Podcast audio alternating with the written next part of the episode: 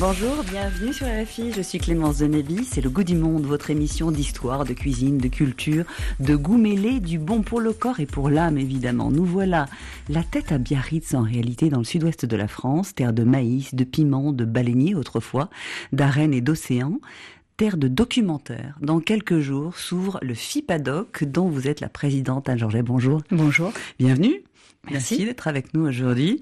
Le Festival international du film documentaire avec euh, notre sélection qui s'appelle donc Goût du doc autour de l'alimentation, du bien manger, de la gastronomie, des histoires vraies pendant huit jours, des odyssées humaines, bande-annonce de cette année. Alors il y a She Chef, film qui suit Agnès, une jeune cuisinière autrichienne partie ici et là, y compris au bout du monde pour tester, se tester et trouver la cuisine et la manière de travailler qui lui correspondent.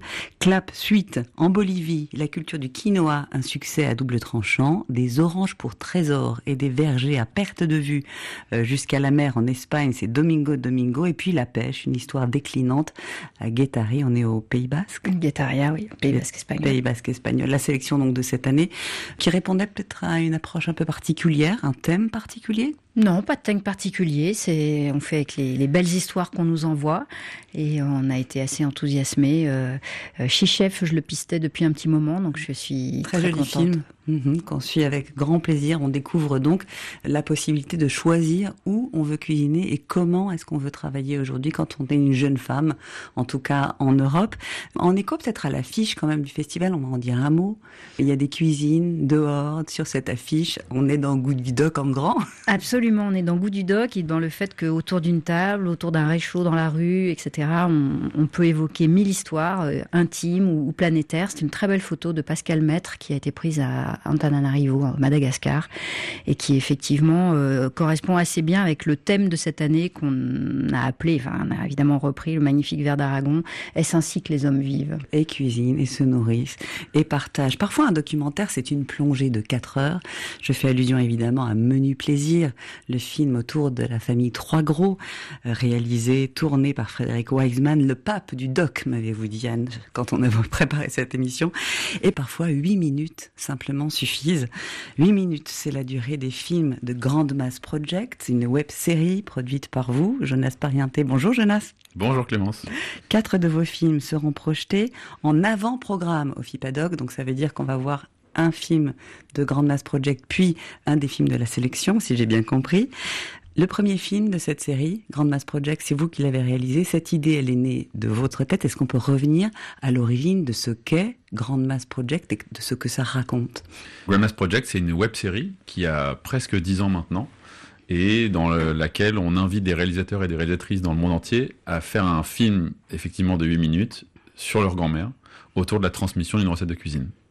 Après, dans ce cadre-là, les réalisateurs et les réalisatrices ont une grande liberté dans euh, le sujet ou les sujets qu'ils abordent et dans la façon dont ils le mettent à l'écran.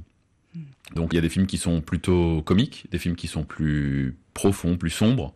Il y a des réalisateurs qui se mettent en scène eux-mêmes, il y en a qui restent derrière la caméra. C'est une collection, on va dire, euh, assez euh, riche et, et, diverse de ce point de vue-là, et qui est au très long cours, puisqu'on a produit une vingtaine d'épisodes j'ai effectivement commencé avec ma grand-mère Nano, euh, qui est euh, égyptienne et qui cuisine de la molocheia. Suzy, qu'on avait reçu avec vous d'ailleurs l'année dernière, avec laquelle on avait eu le plaisir d'échanger. Absolument. Et c'est pas un projet qui s'arrête. On, on, espère euh, continuer à produire des films et on a encore d'autres jolis développements à venir. Alors la question que je vous pose très souvent, mais qui me continue à me titiller, c'est 8 minutes. On a donc un réalisateur et une réalisatrice avec sa grand-mère dans une cuisine, une pièce. Qu'est-ce que permet la cuisine que ne permettrait pas d'autres sujets J'ai plus que 8 minutes pour répondre ou pas? Euh, Je ne sais pas. Elle permet beaucoup de choses, la cuisine, et c'est dur de choisir euh, un élément en particulier, mais à, minima, on va dire, dans, notre cadre à nous, qui est euh, de la production et de la réalisation de documentaires, ça permet sans aucun doute d'aborder des sujets qui seraient peut-être objets de pudeur de la part des grands-mères, de manière très subtile, enfin très douce, on va dire, parce que en commençant à filmer une recette et en posant des questions peut-être un peu candides sur qui te l'a apprise, depuis quand tu l'as fait, qu'est-ce qu'elle représente pour toi, qu'est-ce qu'elle représente pour nous. On peut doucement aller vers des sujets euh, plus profonds, plus personnels sur euh, l'histoire de la famille, l'histoire de notre grand-mère, parfois des événements pas toujours très roses, parce que c'est en l'occurrence dans la série des femmes qui ont vécu vraiment euh, beaucoup des grandes crises du XXe siècle. Donc elle permet à minima ça, la, la cuisine. D'interroger aussi sur la place de la femme par rapport à son rôle justement dans la cuisine. Est-ce qu'elle a été cantonnée au début du siècle dans la cuisine? Est-ce qu'elle en sort aujourd'hui? Alors ça dépend, du coup, c'est ce que j'expliquais, c'est que ça dépend un peu des velléités des réalisateurs et des réalisatrices. Il y en a comme moi qui ont plutôt orienté leur film sur des questions d'immigration, par exemple, et de transmission d'identité, et il y en a effectivement qui ont plutôt euh, mis la question de la transmission de femme à femme au cœur de leur film. C'est plutôt le cas des épisodes de la saison 2 en l'occurrence, mm. mais c'est euh, presque accidentel. C'était pas du tout une intention euh, de ma part en tant que producteur que les films racontent ça spécifiquement, mais il s'avère que les, les films qu'on a choisi de produire euh, avec notre comité de sélection finalement ont ce fil rouge là aussi en commun. Saison 1, il y avait pas mal de réalisateurs que vous connaissiez déjà? Euh, Les tout premiers, je les connaissais parce qu'avant que le projet euh, prenne son envol, j'avais sollicité plutôt des gens de mon réseau.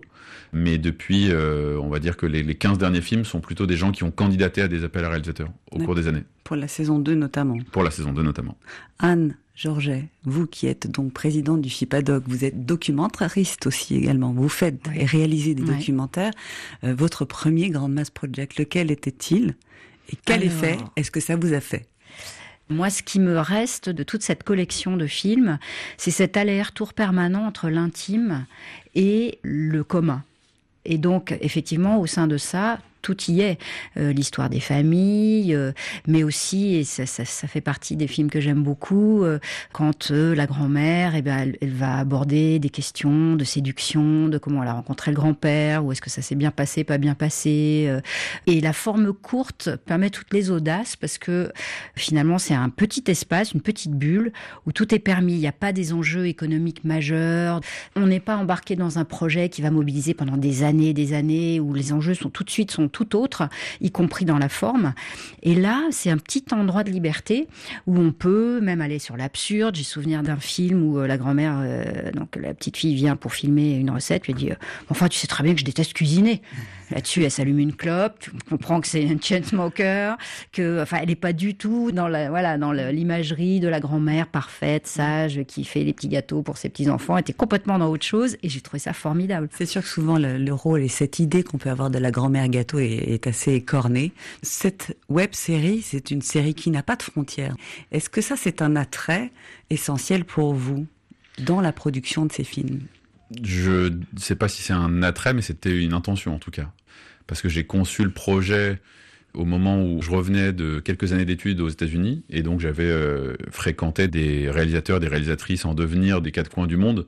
Et comme moi, je cherchais à raconter à travers mon film l'histoire d'une migration de l'Égypte à la France, il me semblait qu'il y avait tout un tas d'autres histoires qui pouvaient être racontées. Euh, par mes amis du Brésil, d'Inde, des États-Unis.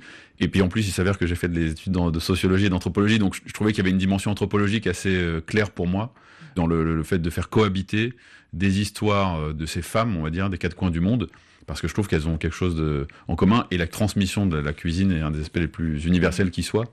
Donc j'espère que c'est un attrait pour les spectateurs, mais en tout cas c'était une intention de ma part. En tout cas, ce sera un attrait pour les spectateurs du FIPADOC, puisque les quatre films qui ont été choisis sont des films de la saison 2, et aucun n'est en français.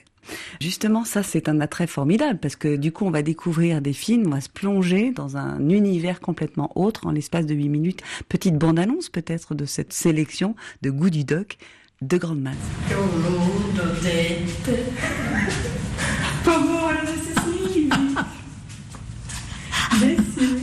Blutskast. Blätskast.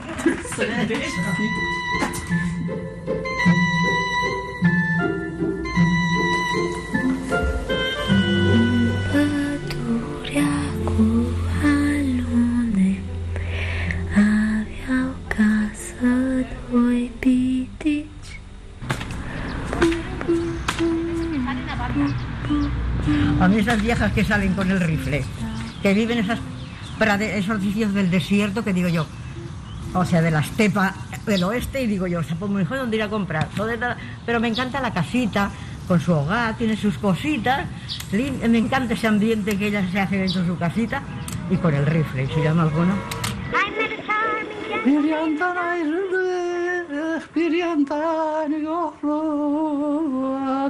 Bir yandan ayrılır, nazlı yar burnumda titrer. Eyvallah.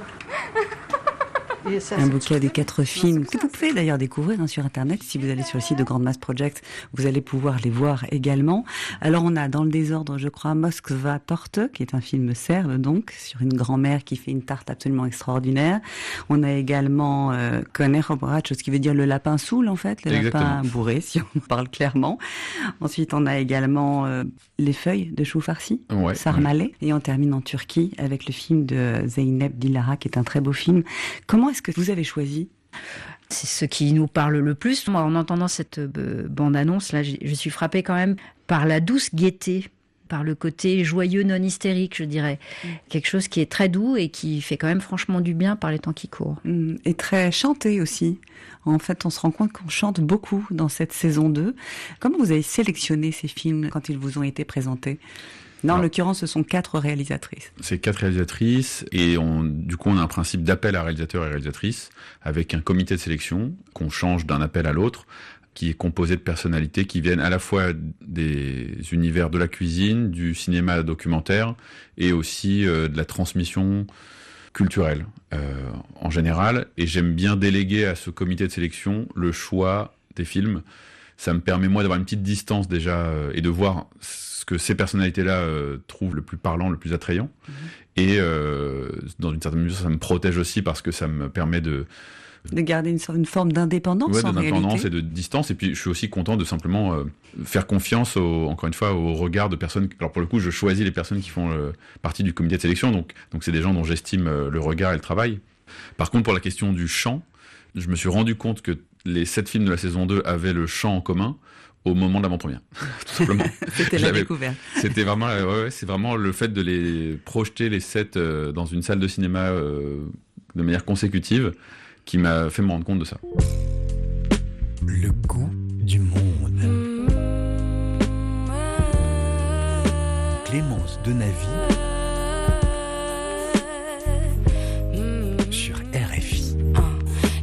fait Amstram Soit j'avance, soit je calme. Mais dans tous les cas, on va y passer. Je sais pas ce qui me passe dans le crâne, le bruit, puis le calme. Mais juste penser à ne pas y penser. Ouais, j'aime pas le goût de ce que j'ai fait, nous? Si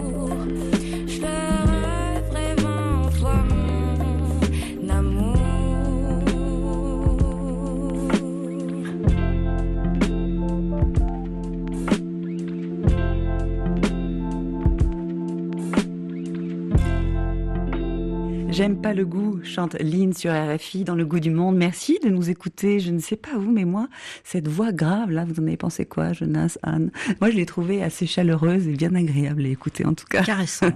Caressante, absolument. On aime aussi la sélection Goût du Doc au Festival du film documentaire qui s'ouvre à Biarritz dans quelques jours dans le sud-ouest de la France. Anne Georget, donc, est avec nous. Vous en êtes la présidente. Et Jonas Pariente, producteur, réalisateur de la web série Grande Mass Project. Zeynep Dilara, la réalisatrice de Chile, le dernier film qu'on a pu entendre. Elle est avec sa grand-mère et elle réalise ce plat bien particulier. La traduction, ça veut dire juste euh, la souffrance et la peine, dont il est dit que à l'époque, ce plat-là, on le faisait on savait quand ça n'allait pas parce que les mères et les femmes cuisinaient encore et encore et encore ce plat.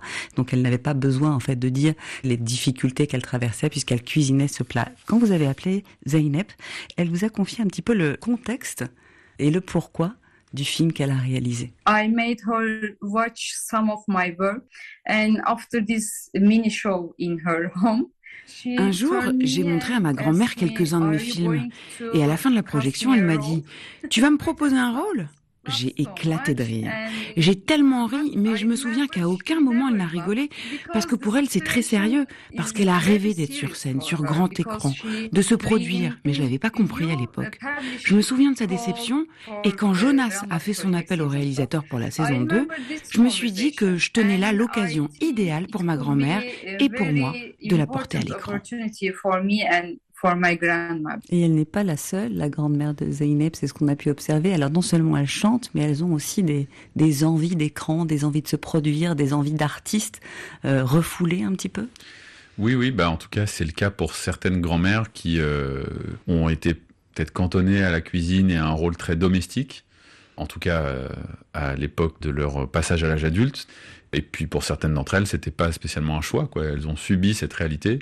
Et euh, de la même manière que dans mon film, euh, ma grand-mère raconte qu'elle aurait voulu euh, faire des études pour être pédiatre et qu'à l'époque en Égypte, bah, son père lui a dit non, tu n'étudieras pas, tu vas rester à la maison et jusqu'à que tu trouves un mari. Puis quand tu auras trouvé un mari, tu vas quitter la maison familiale pour aller chez lui, quoi. Donc c'est sûr que si nous, les petits enfants, on peut leur donner une petite fenêtre d'expression plusieurs décennies plus tard pour révéler euh, parce qu'en fait c'est pas qu'elles révèlent pas qui elles sont. En vérité dans la dans l'intimité et particulièrement justement nous qui passons je, je dis nous les petits passons beaucoup de temps à leur côté on sait bien en fait de quel bois elles sont faites et quelle est leur profonde personnalité mais c'est pas pourtant qu'elles ont beaucoup euh, eu l'occasion de, l'exprimer ouais. Mm-hmm. et donc c'est une fierté si les films permettent un tout petit peu d'accomplir ça mm, ce qu'on aime beaucoup aussi dans Grand Mass Project c'est on ne peut pas dire que ce sont euh, un petit enfant une grand-mère une recette Jamais on retient la recette. La recette, c'est le prétexte pour se retrouver à un moment donné. Cette pièce, la cuisine, justement, est-ce qu'elle devient un personnage à part entière? Je pense notamment au film roumain. Bah, J'imagine, j'imagine que ça doit dépendre des spectateurs. Je vis plus la recette comme un personnage, pour le coup, et un, un personnage dans le sens qui fait avancer l'histoire que la cuisine en tant qu'espace de l'histoire. Alors, il y a un film où je trouve que ça joue énormément, le film de Frankie Valak, où là vraiment la cuisine est très exiguë et la caméra est quasiment tout le temps dans un seul axe. Et la grand-mère, elle a l'air vraiment euh, coincée dans sa cuisine, presque. Et en même temps, ça n'empêche pas qu'elle, euh, c'est pas du tout quelqu'un de coincé en termes de personnalité, quoi. C'est quelqu'un de plutôt débridé. Donc oui, j'imagine que ça, mais je sais pas si j'aurais qualifié la cuisine en tant qu'espace de, de, personnage. Mais peut-être qu'Anne a une réponse. Ça peut, mais j'allais dire chaque film est un prototype. Comme euh, voilà, ce qu'il va raconter est un prototype. Est-ce que c'est euh, le lien entre euh, le réalisateur ou la réalisatrice et la grand-mère? Moi, c'est ça que j'aime bien aussi, c'est-à-dire que c'est pas univoque, c'est pas juste la grand-mère qui donne. La petite fille, le petit-fils donne aussi, et il y a quelque chose qui peut se créer de cela, c'est-à-dire des, des, révélations. Le mot est trop fort, mais tout d'un coup quelque chose qui n'était pas su, qui devient tangible. Et en ça, la recette et la cuisine, ça devient euh, l'écrin de la confidence et le véhicule de la confidence. Mmh. Qu'est-ce qui distingue justement un film d'un petit enfant avec sa grand-mère dans une cuisine autour d'une recette? Qu'est-ce qui fait que ça devient un documentaire? Et quelle part pour l'écriture?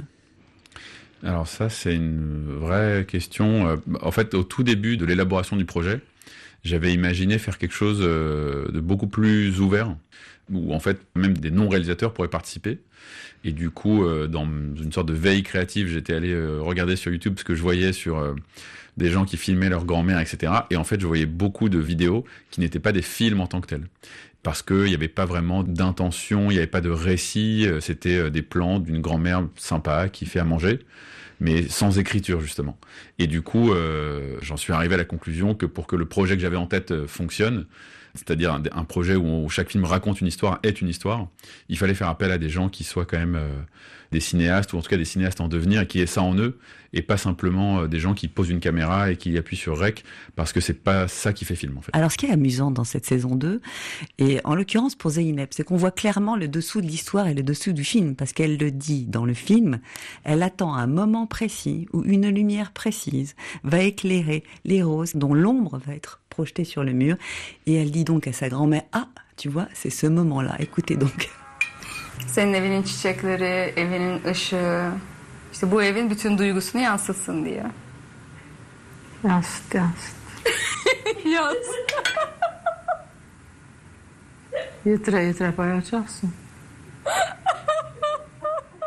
Et là, elle rigole, elle rigole, parce qu'en fait, sa grand-mère lui dit, mais ça fait plusieurs jours que je mange, et je mange, je n'en peux plus de manger du chilé pour cette ombre sur le mur. Et c'est formidable d'avoir justement accès à ce moment vrai, qui était construit et qui ne l'est plus. Oui, moi j'aime bien. Alors, en tant que producteur, je me permets de suggérer euh, aux réalisateurs et réalisatrices de cette série de beaucoup mettre des coulisses ou de se mettre eux-mêmes, pas forcément à l'écran, mais en tout cas de, de, suggérer. De, nous faire, sentir en fait la, mise en place du film, parce que je trouve que ça crée euh, encore plus d'intimité. Donc moi j'aime bien leur proposer d'aller dans cette direction ils sont pas obligés de le faire du tout, mais, mais en l'occurrence, euh, c'est sûr que ça fait finir le film de Zeynep de manière assez euh, mémorable. En tant que producteur, vous accompagnez les différents réalisateurs? Oui, oui, oui. On commence le processus au moment de l'écriture ou de la réécriture avec les, réalisateurs, c'est-à-dire qu'ils soumettent une note d'intention et un synopsis pour leur film.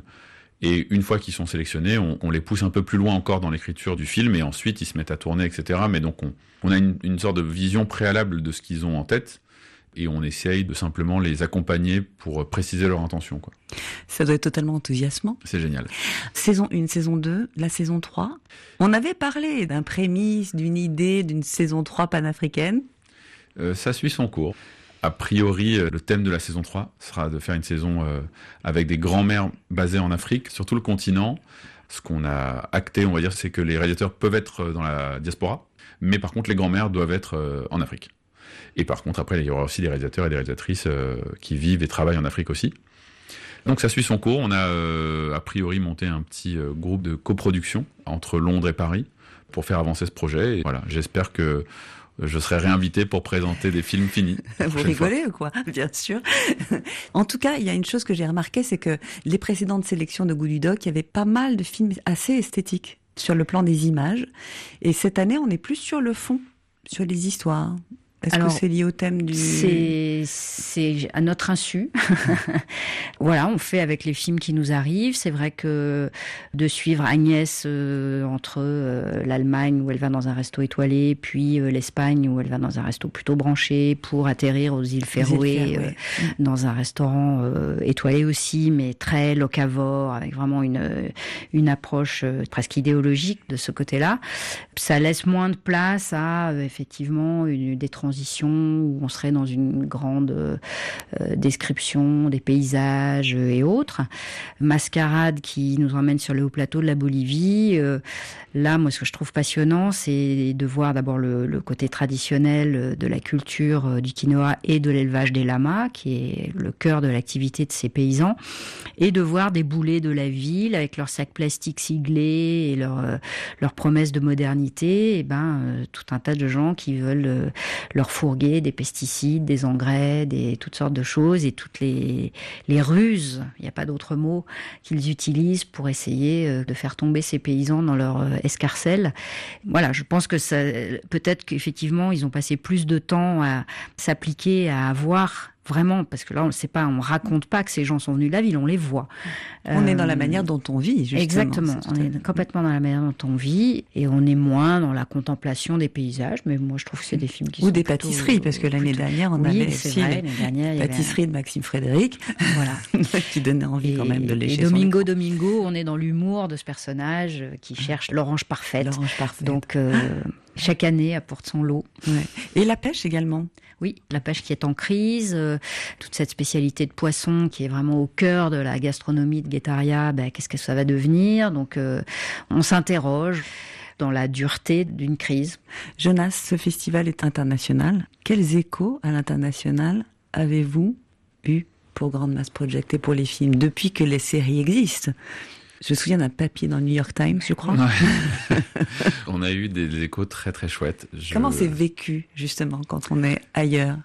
Je crois que c'est vécu un peu de la même manière, euh, dans le sens où c'est, euh, encore une fois, des expériences qui sont extrêmement universelles. Euh, c'était un peu le présupposé, on va dire, de la série, et, et je suis content de voir que c'est le cas et que ça continue à être le cas. Donc il y a eu effectivement l'an dernier un article de New York Times qui m'a fait très très très très plaisir et qui euh, commençait par une comparaison avec un des tout premiers films de Martin Scorsese qui filme ses parents et sa maman qui fait à manger euh, chez elle justement. Et en fait à mon sens ce que ça dit juste c'est que qu'on soit Martin Scorsese ou Zeynep Dilara en Turquie ou même euh, je veux dire monsieur et madame tout le monde les auditeurs de cette émission on vit quelque chose de similaire pour la plupart d'entre nous en tout cas autour de la cuisine dans la cuisine. Donc les films ils sont plutôt très bien reçus un peu partout dans le monde est-ce qu'il y a des petits euh, Grand Mass Project qui sont nés à droite à gauche? Est-ce que ça a créé du coup des, des envies des... Euh, oui, oui, ponctuellement, on va dire. Parce que moi, ce que je regarde parfois, c'est le, les personnes qui vont euh, visiter le site ou s'abonner à notre qui compte laissent Instagram. Aussi des témoignages, des, des photos de leur grand-mère qui mm. racontent un petit peu comment ça se passait pour eux, sans filmer. Mais c'est une autre façon de raconter. Exactement. Mais du coup, donc c'est assez euh, intraçable de savoir pourquoi d'un coup on a des visites qui viennent d'Espagne ou des commentaires ou des messages qui nous viennent de Turquie. Bien sûr, c'est lié à la diffusion des films, et puis parfois six mois après, euh, parce que tel ou tel média s'en est emparé ou dans une école ils ont fait un exercice autour de ça, on se remet à, à voir apparaître des choses. Mais c'est chouette. Enfin, je veux dire, c'est aussi la, beauté du coup d'internet. La temporalité, elle est très euh, élastique, et la géographie, euh, n'en parlons pas. Vous pensiez au tout début, parce que c'était pour vous initialement ce projet? Oui, c'était un peu l'objectif. Euh, je suis à mi-chemin de, ce que j'avais en tête. Très naïvement, je pensais euh, produire rapidement une cinquantaine de films. Et donc ça m'a mis dix ans pour en faire 20. J'espère pas attendre dix ans pour faire les 30 autres. Mais oui, oui, l'idée c'était quand même d'être dans le partage, de faire quelque chose de très ouvert où les gens s'y retrouvent, qui circulent beaucoup. Et donc, euh, donc oui, oui, c'est à peu près ce que j'avais en tête. Est-ce qu'il y aura un jour un long? Non, c'est pas possible. Faut que ça reste sur les 8 minutes 28. Pour l'instant, c'est pas du tout au programme, donc peut-être un jour. Mais en tout cas, l'idée de les mélanger pour en faire un long métrage fonctionne pas. Ça, j'ai déjà essayé, ça marche pas. Euh, enfin, on a exploré deux trois euh, pistes pour euh, faire du long à partir de ces cours et en fait, ça, ça tient pas ça peut venir d'un ou d'une réalisatrice qui, euh, à l'occasion de cet euh, exercice euh, un petit peu imposé dans, en huit minutes, va se dire, mais tout d'un coup, il s'est déclenché quelque chose chez la grand-mère. Et, c'est vrai que les portraits de grand-mère, on en a un en, sélection de Camille Jusa qui s'appelle Mémé, qui est l'adaptation du livre de Philippe Torreton. Et il commence en disant, mais tu sais, Mémé, j'étais en Chine, là aussi, ils aiment leur Mémé, ils parlent de leur Mémé, et voilà, et que toutes les Mémés du monde s'unissent. Donc je pense qu'à l'occasion d'un projet Grand Ma Projet, il n'est pas du tout euh, mm. impossible que quelqu'un ait l'envie de faire tout d'un coup un film sur euh, la grand-mère et d'aller plus loin encore. Bon, ben on suivra de toute façon. Merci beaucoup à tous les deux. Merci Clément. Jonas Pariente, Anne Georget, Biarritz. Donc le rendez-vous c'est du 19 au 27 janvier, donc 8 jours d'histoire vraie, accessible bien sûr pour les films de Grand Mass Project sur internet, on l'a dit. En revanche, les films de la sélection, bah faudrait aller à Biarritz. c'est l'idéal. On vous donne l'adresse en tout cas pour euh, les Grand Mass Project et pour Biarritz sur notre site internet. Cécile Bonissi a réalisé et mis en nom de cette émission. Merci beaucoup à elle. Merci de votre fidélité. Puis on vous dit la semaine prochaine. Je crois que ça va un peu chalouper en studio puisque nous allons parler de cuisine pays. Très bonne semaine à tous.